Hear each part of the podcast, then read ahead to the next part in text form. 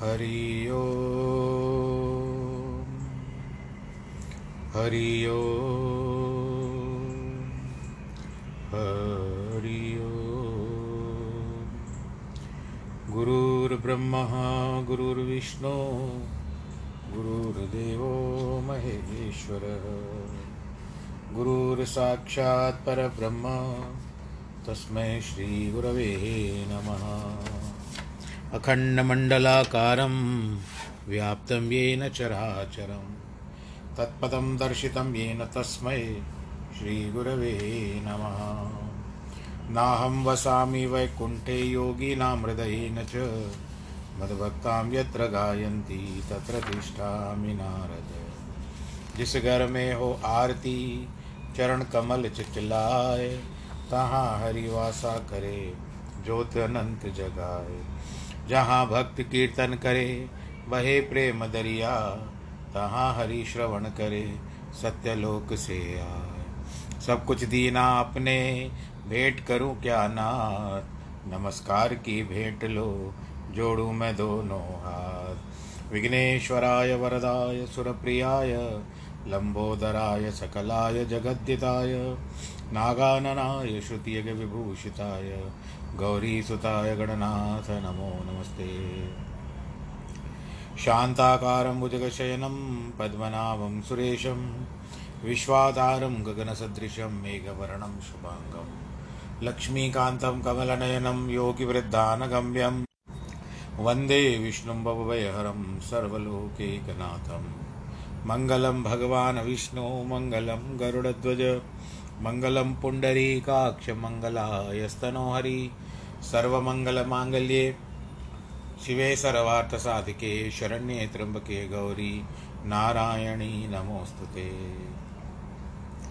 श्रीकृष्णगोविन्द हरे मुरारे, हे नाथ नारायण वासुदेव।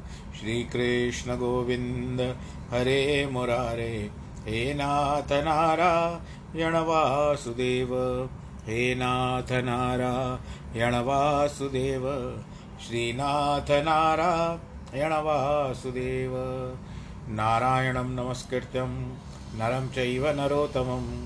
देवीं सरस्वतीं व्यास, ततो जयमुदीरयेत्। कृष्णाय वासुदेवाय, हरये परमात्मने प्रणतक्लेशनाशाय। गोविन्दाय नमो नमः। ॐ नमो भगवते वासुदेवाय। ॐ नमो भगवते वासुदेवाय। हरि ओम नमो भगवते वासुदेवाय। प्रिय श्रोतागणों, भगवत लीला अपरंपार और हम उन्हीं के आधार, संसार का यही है सार। और सबका वही है पालनहार। प्रभु के शरण में जो आता है भव सागर से पार उतर जाता है। भगवत गीता का ये ज्ञान जो हम लोग सुन रहे हैं, मैं कह रहा हूँ आप लोग सुन रहे हो, इसी तरह से ज्ञान बांटना और अच्छा होता है। आपसे कहने के साथ मेरे भी ज्ञान की कुछ कुछ कड़ियाँ और बढ़ रही है। ये भी भगवान जी का आशीर्वाद ही समझ दसवें अध्याय में है। आज भगवत गीता के और चालीसवें श्लोक से आरंभ करेंगे। नान्तोस्ति मम दिव्यानां विभूतीनां परम तपः। एष प्रोक्तो विभूते विस्तरो मया।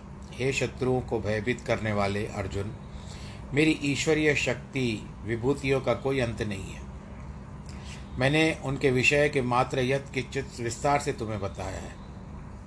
भगवान ने अर्जुन को शत्रुओं के लिए भय कहने वाले अर्जुन आ रहा है अर्जुन आ रहा है ऐसे डर जाते थे। भगवान का संकेत मात्र बाहर के शत्रुओं के लिए नहीं है, परंतु इंद्रिय रूपी शत्रुओं तथा काम, क्रोध, लोभ, मोह आदि के लिए है। उनके विषय में अर्जुन ने भगवान से प्रश्न किया था, प्रभु, ये मनुष्य सावधान है। उसके विचार भी बहुत अच्छे हैं, परंतु फिर भी यदि अचानक कोई पाप कर लेता है तो पाप कराने वाला कौन? तो भगवान ने उसको समझाया, अर्जुन, यह काम, कामना है। वही क्रोध बनाता है, अन्य कोई शत्रु नहीं है।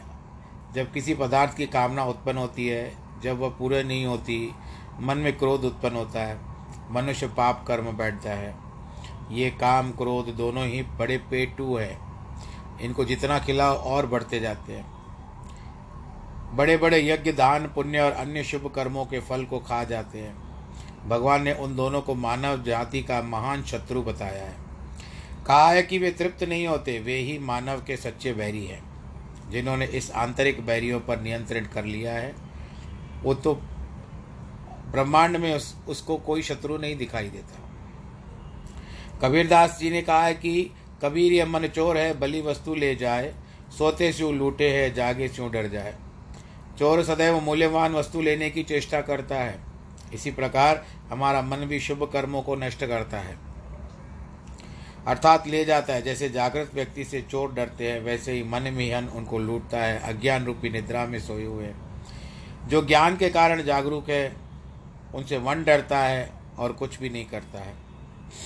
दादू भक्त ने भी कहा है कि दादू, यह मन सर्प है, सोता हृदय माई, इसके काटने से पहले तू क्यों काटत ना है मन रूपी सांप काटे, इसके पहले ही इसको मार डालना चाहिए।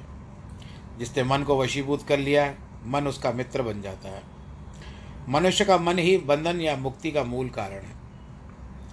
हम भगवान का डर छोड़कर निर्भीकता से दुष्कृत्य करते हैं। मानो कोई हमें देखता ही नहीं, परंतु आखिरी में प्रत्येक व्यक्ति को अपने कर्मों का फल भोगना ही पड़ता है।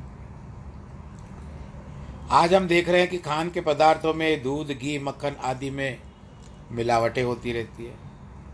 दाम वही देना होता है। उस दिन जैसे आपने सुना कि वो पानी, गंगा का पानी मिला करके जा रहा था, पोटली भर रहा था दो सौ रुपये तो बंदर आ गया, सौ रुपये गंगा में डाल दिए और सौ रुपये का दूध का इसका हिसाब मिल गया इसको। तो कमाए दो सौ रुपये थे सौ रुपये गंगा मैया के ने ले लिए अपने। तो किसी न किसी रूप से निकल जाते हैं। आप भले कितने भी मिलावटी से कमाओ या किसी भी तरह से कमाओ, वो किसी न किसी रूप से आपसे निकल जाते हैं, क्योंकि वो आपकी सच्ची कमाई नहीं है। क्या ये कुकर्म के फल से मुक्त हो जाएँगे? कदापि नहीं। ऐसे लोगों को उन कर्मों का अत्यंत कटु फल मिलना चाहिए।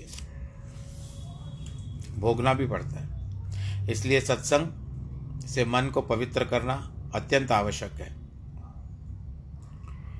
अन्यथा पापार्जित पापों के द्वारा कमाई गई माया ऐसी नष्ट हो जाएगी जैसे सूखी घास लगने से नष्ट हो जाती, आग आग लगी। फिर वह नष्ट हुई माया दुखी भी दुख भी देती है। जिस नगर में सैर के लिए जाते हैं मुख्य मुख्य दर्शनीय स्थान ही देखे जाते हैं। हम सारा नगर नहीं देख पाते। उसी प्रकार भगवान भगवान की विभूतियाँ तो असंख्य हैं, परंतु भगवान ने जो प्रमुख विभूतियों का वर्णन किया है, उसको ही बस सोच करके चलना चाहिए।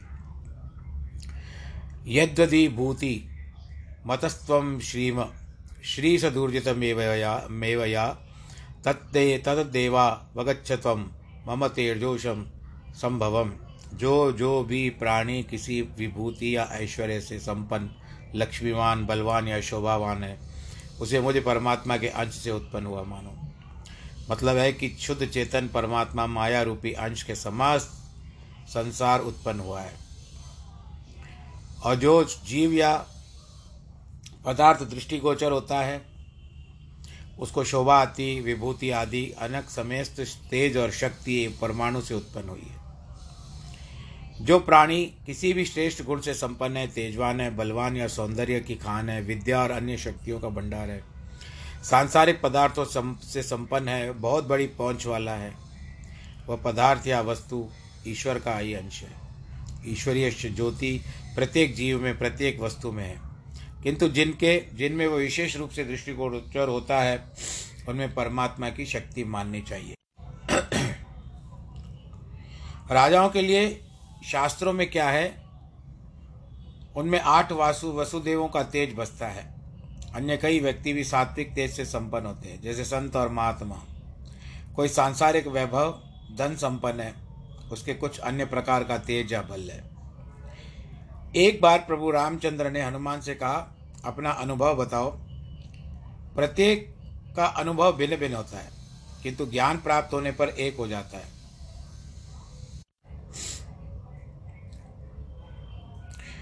हनुमान जी ने बताया कि देह दृष्टिया तू दासोस्मी, जीव दृष्टिया तवाम शा तवाम शांश आत्मदृष्टिया त्वह मंग इति में निश्चय मति। ही हनुमान जी कहते हैं, शारीरिक दृष्टि से मैं तुम्हारा दास हूँ, तुम स्वामी हो। जीव दृष्टि से मैं ईश्वर का अंश हूँ, और तुम अंशी हो। आत्मा की दृष्टि से वही मैं भी हूँ, दोनों में कोई भेद नहीं है। ऐसा मेरा दृढ़ मत है। वास्तव में यही सत्य है।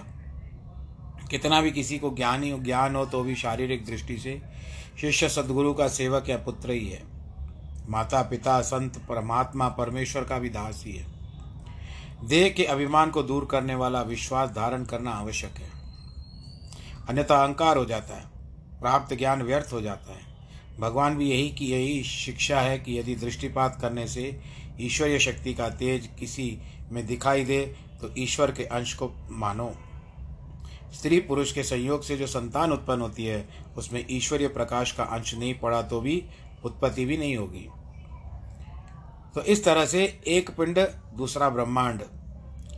इस तरह से सृष्टि की उत्पत्ति होती है, और उससे उत्पत्ति होती है, वही परमात्मा का अंश है। किसी देश में गुरु नानक देव गए, वहाँ भयंकर दुर्भिक्ष दुर्भिक्ष का मतलब अकाल। पड़ा था। धरती में भूज बोया जाता, पानी, खाद आवश्यकता अनुसार दिया जाता। धूप भी अच्छी होती, बरसात भी होती, बीज भी सड़ जाते थे। और कुछ उपज उपज भी नहीं हो रही थी। कारण यह था कि वहाँ के लोग नास्तिक और पापी थे। यह देखकर गुरु नानक देव ने वहाँ के लोगों को उपदेश दिया कि यह संसार जिस परमात्मा ने रचा है, जिसकी दया से स्थिति बनी हुई है उसकी कला का तुम स्मरण करो, कामना से, सच्चे मन से भक्ति करो। तुम्हारे देश के अन्न, तरकारी, फल आदि सभी खाद्य पदार्थ पैदा होंगे। सबने वैसा ही किया और अकाल दूर हो गया। एक था योगी। परमात्मा का भक्त था। मान सम्मान, संसार प्रतिष्ठा के लिए योग, साधना, रिद्धि, सिद्धि की कामना करता था। एक बार कुछ लोगों ने आकर निवेदन किया, स्वामी जी, वर्षा नहीं हो रही है। गर्मी है, अकाल है, आप समर्थ हैं। दया करके वर्षा लाइए। योगी स्वार्थी तो था ही, सोचा योग बल से जरा जल बरसा कर इनका काम करूँगा तो मेरा मान बढ़ जाएगा। उसने वैसे ही किया।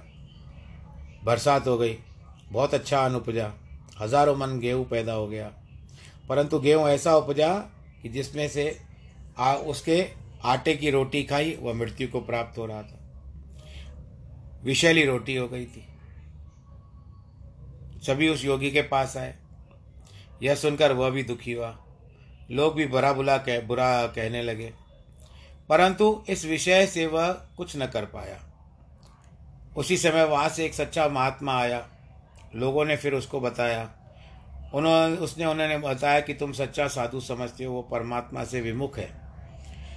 जिस समय उसने परमेश्वर की इच्छा के विरुद्ध अपनी योग शक्ति से जल बरसाया, उस समय वातावरण में विषैले कीटाणु जीवा की विषैले कीटाणु थे। इसलिए परमात्मा जल नहीं बरसा रहा था, क्योंकि उसकी इच्छा थी कि सूर्य के ताप में वे कीटाणु नष्ट हो जाएँगे। बाद में वर्षा होगी। वर्षा का जल इसके लिए विषैला हो गया। इसी कारण गेहूँ भी आपका विश्वा विश्व भरा हो गया। सच्चा योगी या महात्मा परमात्मा की प्रकृति में कदाचित हस्तक्षेप नहीं करता है। नहीं ऐसे योगी या महापुरुषों के आगे शिष्य ऐसी प्रार्थना करते हैं। परमात्मा के आगे विनती अवश्य की जाए, परंतु उसकी इच्छा के विरुद्ध किसी की शक्ति का प्रदर्शन नहीं किया जाए। यह बात तो स्वर, सर्वार्थ यथार्थ है, परंतु उच्चा अवस्था वालों के लिए है और एकांत योगियों के नितांत आवश्यक है। माता को यह भली भांति मालूम है कि शिशु को आहार या दूध कब से और कितना देना चाहिए। वह सोचती है तो मांगेगा या तो रोएगा तो दे दूँगी। वह अपना काम करती है कि शिशु रोए तो मैं उठूं। परमात्मा भी हमारा माता पिता है। पुत्र होकर यदि हम उनसे कुछ मांगेंगे, उसे तो हमारे लिए प्रेम और विचार माता के सम्मान पहले ही है, उसके अनुसार देता है। ऐसी भावना से प्रार्थना भले ही, परंतु शक्तियों का उपयोग न किया जाए। पिता के पुत्र अधिकारी मांगे तो विनय पूर्वक प्रार्थना पूर्वक रौब से या ज़बरदस्ती से नहीं, श्रेष्ठ उच्च अवस्था तो है, शांत रहा जाए। कुछ भी मांगा ना जाए, अपने आप ही दे देंगे।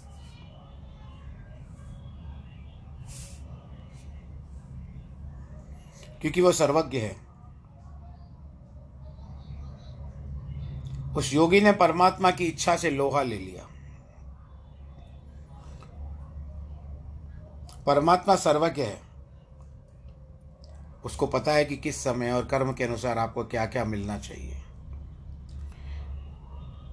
फ्रंटियर फ्रंटियर प्रांत में टांक नामक एक नगर है।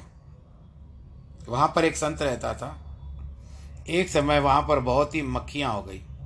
लोग भोजन करें तो मक्खियाँ मुँह में चली जाती थी। अत्यंत व्याकुल होकर लोग संत के पास गए कि क्या दया करें हमारे ऊपर। संत था सच्चा। उसने योग शक्ति से मक्खियों को कम कर दिया। उस समय तो लोग अति प्रसन्न हुए। किंतु थोड़े दिनों के बाद स्त्रियाँ पुरुष बालकों का खून गर्म हो गया। सभी को खून, खूब फुंसियाँ निकल आई। खुजली होने लगी। सभी के हाथ पाँव काम नहीं कर रहे थे, बराबर। स्त्रियों ने स्त्रियों ने खाना, स्त्रियाँ जो खाना पकाती थी, कोई ना कुछ खा पाता। मुँह में छाले आते थे। उस संत के पास गए, परंतु वह भी क्या कर सकता था? एक अन्य महात्मा उनसे कहा कि ये सब तुम्हारे कुकृतियों का फल है। मक्खियों, मक्खियाँ तो तुमने शरीर पर बैठकर दूषित रक्त पी रही थी। उस साधु ने अपना योग शक्ति से मक्खियों को तो भगाया, किंतु दूसरा दूषित रक्त कौन पिएगा? अंत में पहले संत से ने अपनी योग शक्ति से मक्खियों को पुनः पैदा किया, जिन्होंने धीरे धीरे लोगों को दूषित रक्त चूस कर साफ़ किया। कहने का अर्थ है कि ईश्वर की प्रकृति में हस्तक्षेप कदापि नहीं करना चाहिए, उसकी रजा पे रजा, राज़ी रहना चाहिए।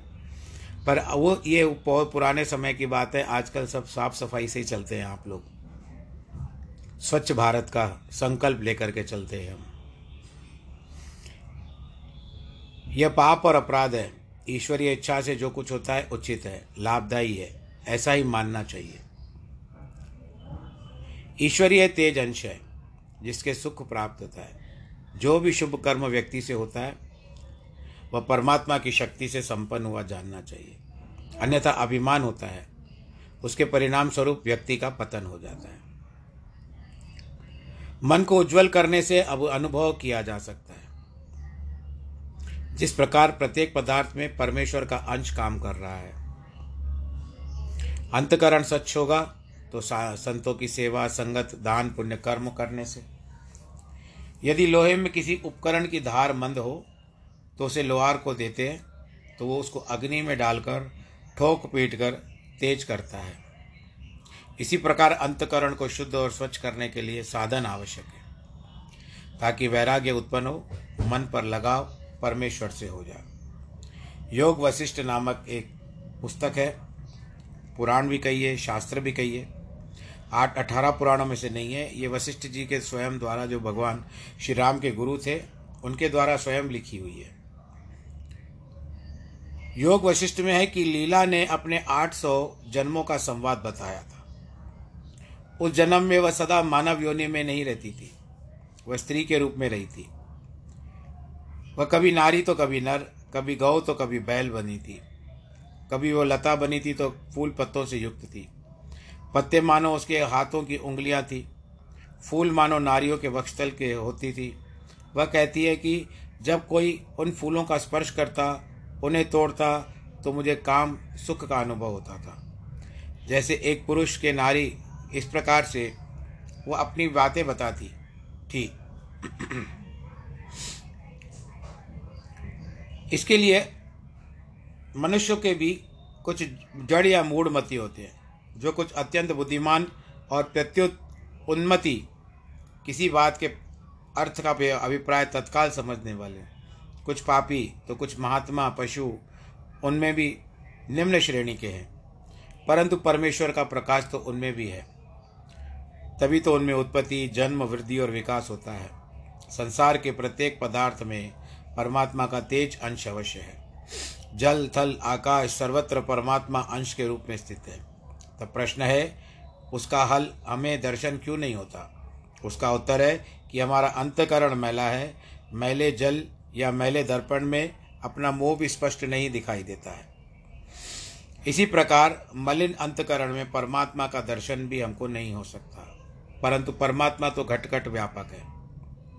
अंतकरण जो कामनाओं, वासनाओं तथा अन्य दूषणों से स्वच्छ रखा जाएगा, उसमें कोई संकल्प विकल्प उठेगा ही नहीं, एवं अखंड आनंद बना रहेगा। आप घर में घड़ा भर के रखते हो जल का घड़ा भर के रखते हो। आपने उसको स्वच्छता से भरा, उसके ऊपर ढक्कन लगा दिया और काम हो गया। ऐसा सोचा आपने तो वो उचित है। यदि आपने जल तो भर लिया, जल भरने का आप उसको ढकना भूल गई और बहुत देरी के बाद पता चलेगा कि अरे आपने तो इसको ढक्कन लगाया ही नहीं है। अब उसके बाद आप छान के पियोगे या क्या करोगे लेकिन आपको मन में तो ये रहेगा कि मैंने इसको ढका नहीं है। तो आपके अंदर वो आंतरिक द्वंद्व चलता ही रहेगा।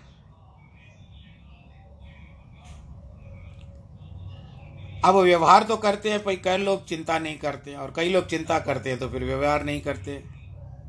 संकल्प विकल्प तो, तो आपके मन में उठते ही रहते हैं।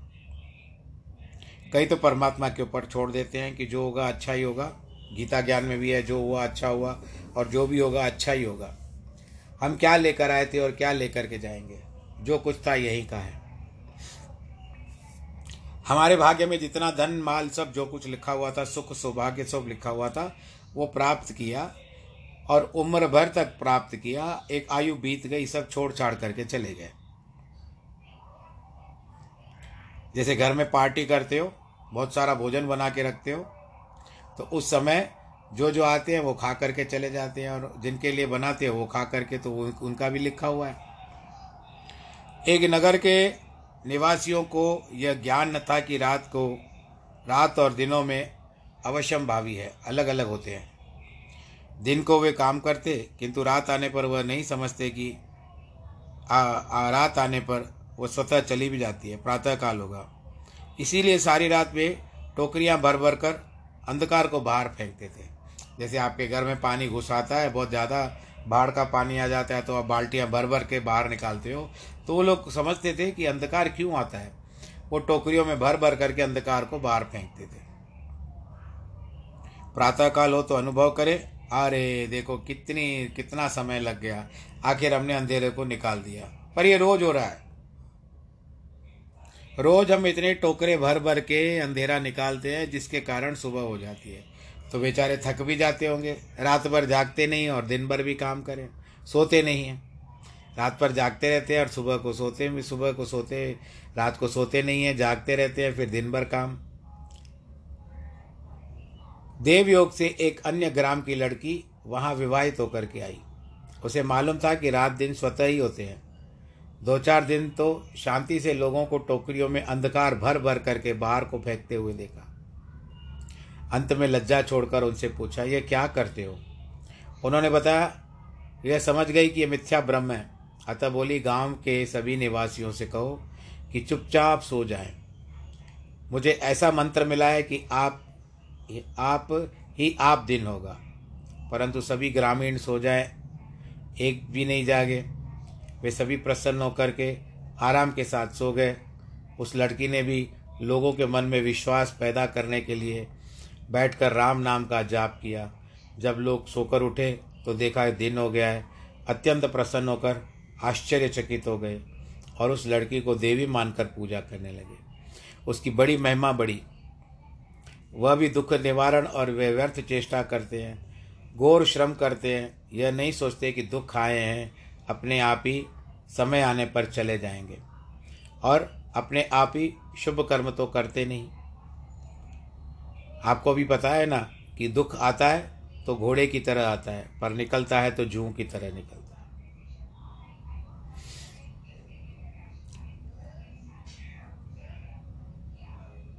कष्ट भी अपने आप को देना है। कभी अंधेरे को आपने किसी को देखा है, पर उस समय वो परिपाटी होगी। सुखों का बीज है धर्म। धर्म उत्पन्न होता है सच्चे व्यवहार, सच्चे वचनों से। धर्म की रक्षा और पालन के लिए दया और दान रूपी शक्ति चाहिए, जिनसे वह फलता फूलता है। धर्म को स्थिर रखने के लिए धैर्य और क्षमा आवश्यक है। क्रोध में धर्म के सभी अंगों का नाश हो जाता है। आपका शरीर भी हिलता है बहुत क्रोध में। फिर जब तक कोई आपको पानी ना दे दे पीने के लिए। और उस समय क्रोध में आप कभी कभी तो पानी पी करके गिलास को भी पटक देते हो। इतना क्रोध। नहीं करते होंगे, ऐसी कोई बात नहीं है, फिर भी कह थोड़े ही सकते। मैं तो नहीं करता हूँ भाई। क्योंकि कभी कभार आता है क्रोध, परंतु बहुत जल्दी हो जाता है। ऐसे गिलास विलास नहीं पटकता हूँ। कमाने के लिए फिर भागना पड़ेगा।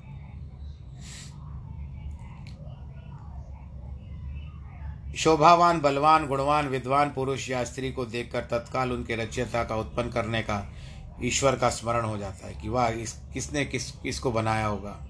न केवल मनुष्य या सजीव पशु पक्षियों के भी, अरे कितने सुंदर पक्षी हैं। वृक्षों, पौधों, फूलों, लताओं, नदियों, सागरों में सौंदर्य, माधुर्य, शक्ति गांधीर्य आदि देखकर परमात्मा की शक्ति के आगे सिर झुकाना ही पड़ता है। इन सभी में उनकी ज्योति या उसका प्रकाश प्रकट हो जाता है। इन पदार्थों में किसी भी एक स्थिर मन में उपासना की जाए या ध्यान किया जाए, मानो वो परमात्मा का ही ध्यान है। परमात्मा की ही उपासना है। भगवान स्वयं ऐसे कहते हैं, अथवा बहु नेतेन किम ज्ञातेन तवार्जुन विष्टभ्या हमिदम कृतस्नम एकांशनम स्थितो जगत। हे अर्जुन, हम इन अनेक विभूतियों के ज्ञान से तुम्हारा क्या प्रयोजन सिद्ध होगा? मैं तो मात्र अपने ही अंश से संपूर्ण ब्रह्मांड को धारण करके उसको मैं व्याप्त हो रहा हूँ। आप जैसे घर बना करके उसी में घूमते हो, बस। भगवान के कहने का अर्थ है कि अर्जुन, तुम तो उत्तम के, उत्तम अधिकारी हो। दो शब्दों में समझ सकते हो कि मैं संपूर्ण संसार में व्याप्त हूँ। संपूर्ण जगत मेरे एक अंश के तुल्य है। मुझ परमेश्वर को छोड़कर अन्य कोई भी पदार्थ इस संसार में नहीं है। इससे पूर्व मैंने अपनी जितनी विभूतियों का वर्णन किया, वे मध्यम और कनिष्ठ अधिकार व्यक्तियों के लिए है। तुम्हारा उनसे कोई विशेष प्रयोजन नहीं होता, क्योंकि उनमें मेरी विभूतियों का संपूर्ण ज्ञान तो तुम्हें भी नहीं हो सकेगा। वे तो अनेक है, जिनका कोई अंत नहीं है। एक जिज्ञासु ने महात्मा से आत्मोद्धार हेतु अपनी आत्मा के उद्धार के लिए उपदेश सुनना चाहा। अत्यंत श्रद्धा से निवेदन किया, स्वामी, दया करके मुझे बताइए, परमात्मा का स्वरूप क्या है? महात्मा सुनकर प्रसन्न हुए, बोले, वत्स, जैसे परमात्मा का कोई रूप रंग नहीं है, वैसे ही जीव का भी कोई रूप रंग नहीं है। यह जब ईश्वर का रंग रूप है ही नहीं तो उस स्वरूप को मैं तुम्हें कैसे बताऊँ? किंतु उसे जानना तो आवश्यक है। उसे उसकी प्रकृति से जाना जा सकता है। उसी प्रकार जीव भी अपनी शक्ति से जाना सकता है। वह माया परमेश्वर की प्रकृति है और गर्भ से उत्पन्न होती है। उसका एक एक अंग बालक का विशेष रूप से तैयार होता है। उसी से परमेश्वर की प्रकृति का कुछ ज्ञान हो सकता है। अनिश्वरवादी कहते हैं कि ईश्वर नहीं है। मनुष्य मनुष्य से ही उत्पन्न होता है। बीज से पौधा या वृक्ष उत्पन्न होता है। मिट्टी, पानी और चक्का सभी रखे जाएँ, किंतु कुमार न हो तो गड़ा या मटका कौन बनाएगा?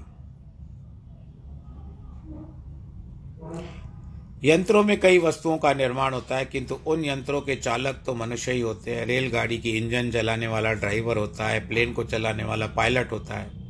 जहाज़ को चलाने वाला कैप्टन होता है पानी के जहाज़ को।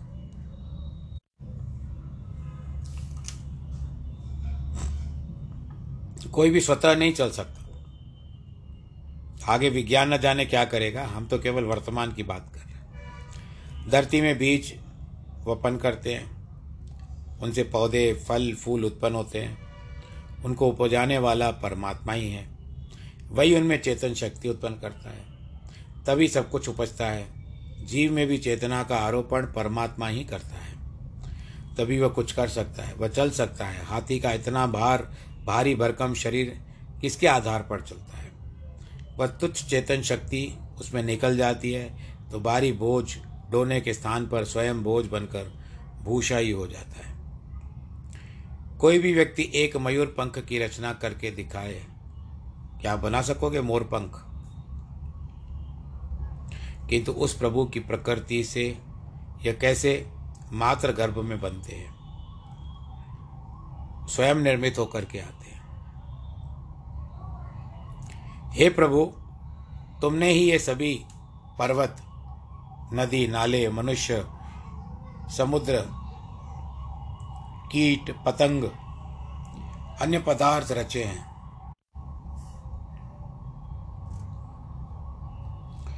तुम्हारी प्रकृति की बलिहारी। कैसे विभिन्न रंग, आकार, प्रकार, पदार्थ उत्पन्न किए जिनसे तुम्हारी शक्ति झलकती है, तुम्हारी इसी प्रकृति से ही ज्ञान मिल सकता है। परंतु यह मात्र उन्हीं से मिल सकता है, जो तेरी पवित्र राह को अपनाते हैं।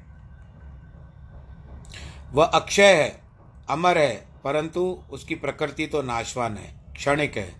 अर्थात वे बहुत उत्पन्न हुए सभी जीव पदार्थ अंत में नष्ट हो जाते हैं। एक क्षण के लिए यदि वायु बंद हो जाए तो समझ में आ जाएगा कि परमेश्वर है। वायु को केवल बंद कर दे भगवान थोड़ी देर के लिए। उनके आगे नम्र निवेदन करना होगा कि प्रभु पवन प्रवाहित करो। ऐसे अवसरों पर स्वतः ये बात समझ में आती है कि परमात्मा है या नहीं।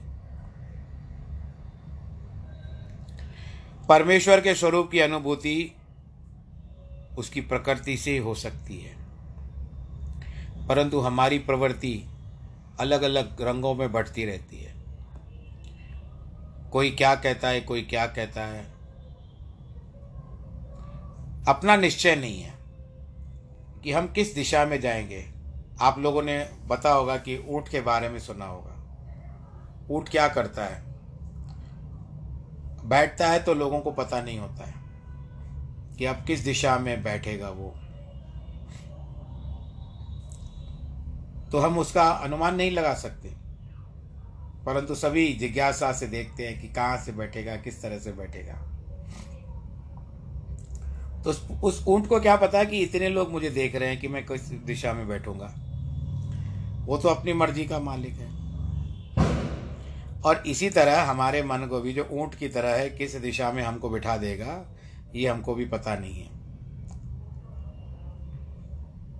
इसके लिए सदैव यही प्रयत्न करो कि आपका मन अच्छी तरह चलता रहे, सार्थक होता रहे, सात्विकता में चलता रहे और अच्छे रंग में रंग जाए। तभी जाकर के कुछ प्राप्ति हो सकती है, अन्यथा नहीं। आप जीवन लेकर के आए हो, पाँच तत्वों का शरीर लेकर के आए हो, रूप, सौंदर्य वक आवाज़ में माधुर्य, ये सब आप लेकर के आए हो तो इसका प्रयोग सदुपयोग में बदल दो, दुरुपयोग में मत बदलो।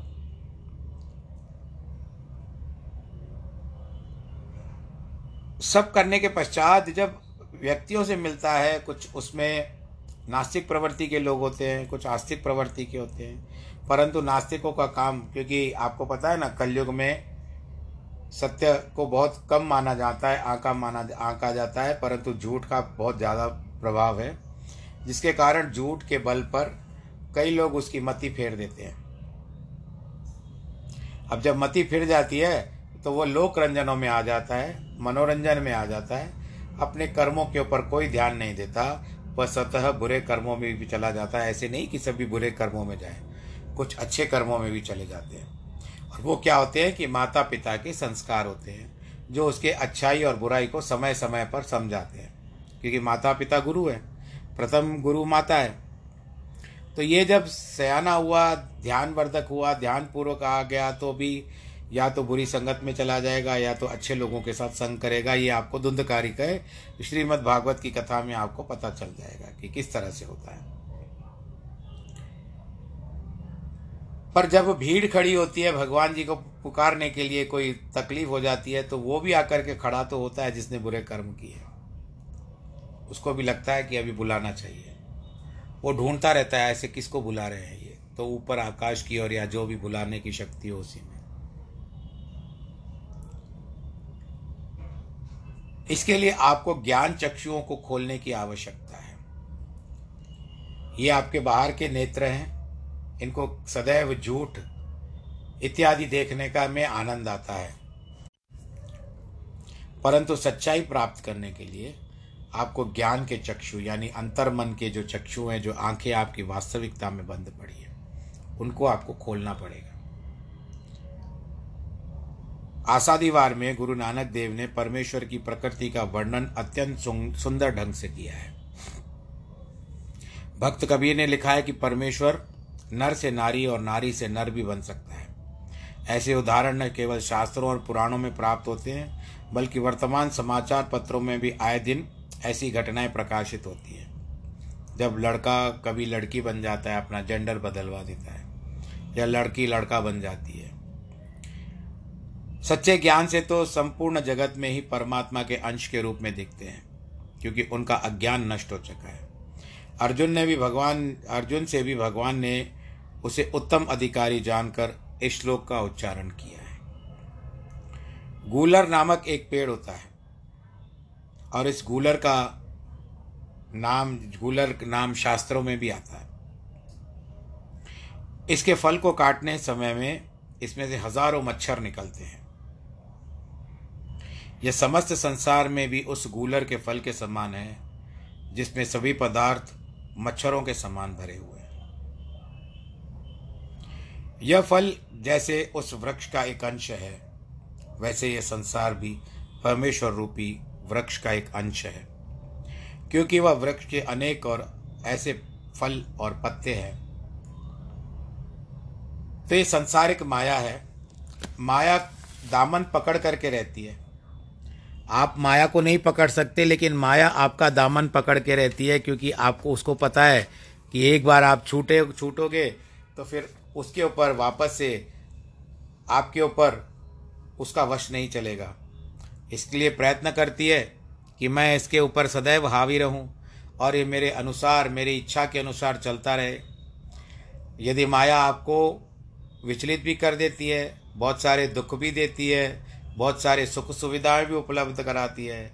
लेकिन कहते हैं ना कि माया ऐसी डाकनी काट कलेजा खाए। संत बेचारा क्या करे, कब तक बोध सुनाए। कलेजे को भी काट लेती है माया। संत तो आपको बोध बताते रहेंगे, ये माया से परे रहो, माया से परे रहो। परंतु नहीं, माया का चक्कर दुस्तर है। कोई इसका पार नहीं पा सकता। इसके लिए यदि आप परमेश्वर की शरण में जाओ, अब माया क्या है? जैसे एक बालक अचानक छोटा सा बालक खेलता है, अचानक घर में अंधेरा हो जाता है तो उसको कुछ सुझाई नहीं देता तो वो तुरंत अपने माँ की ओर दौड़ता है कि, माँ माँ, देखो मुझे बहुत डर लग रहा है। तब माँ जब उसका अपना आंचल में उसको उठा लेती है तो उसका डर खत्म हो जाता है। उसी तरह माया रूपी अंधेरे से बचने के लिए आपको उस प्रभु परमेश्वर की शरण में जाना चाहिए, तभी जा कर के कुछ आपके लिए हो सकता है। मनोकामना तो पूर्ण अपने समय से होगी, परंतु आपके लिए एक अच्छा मार्ग निकल सकता है।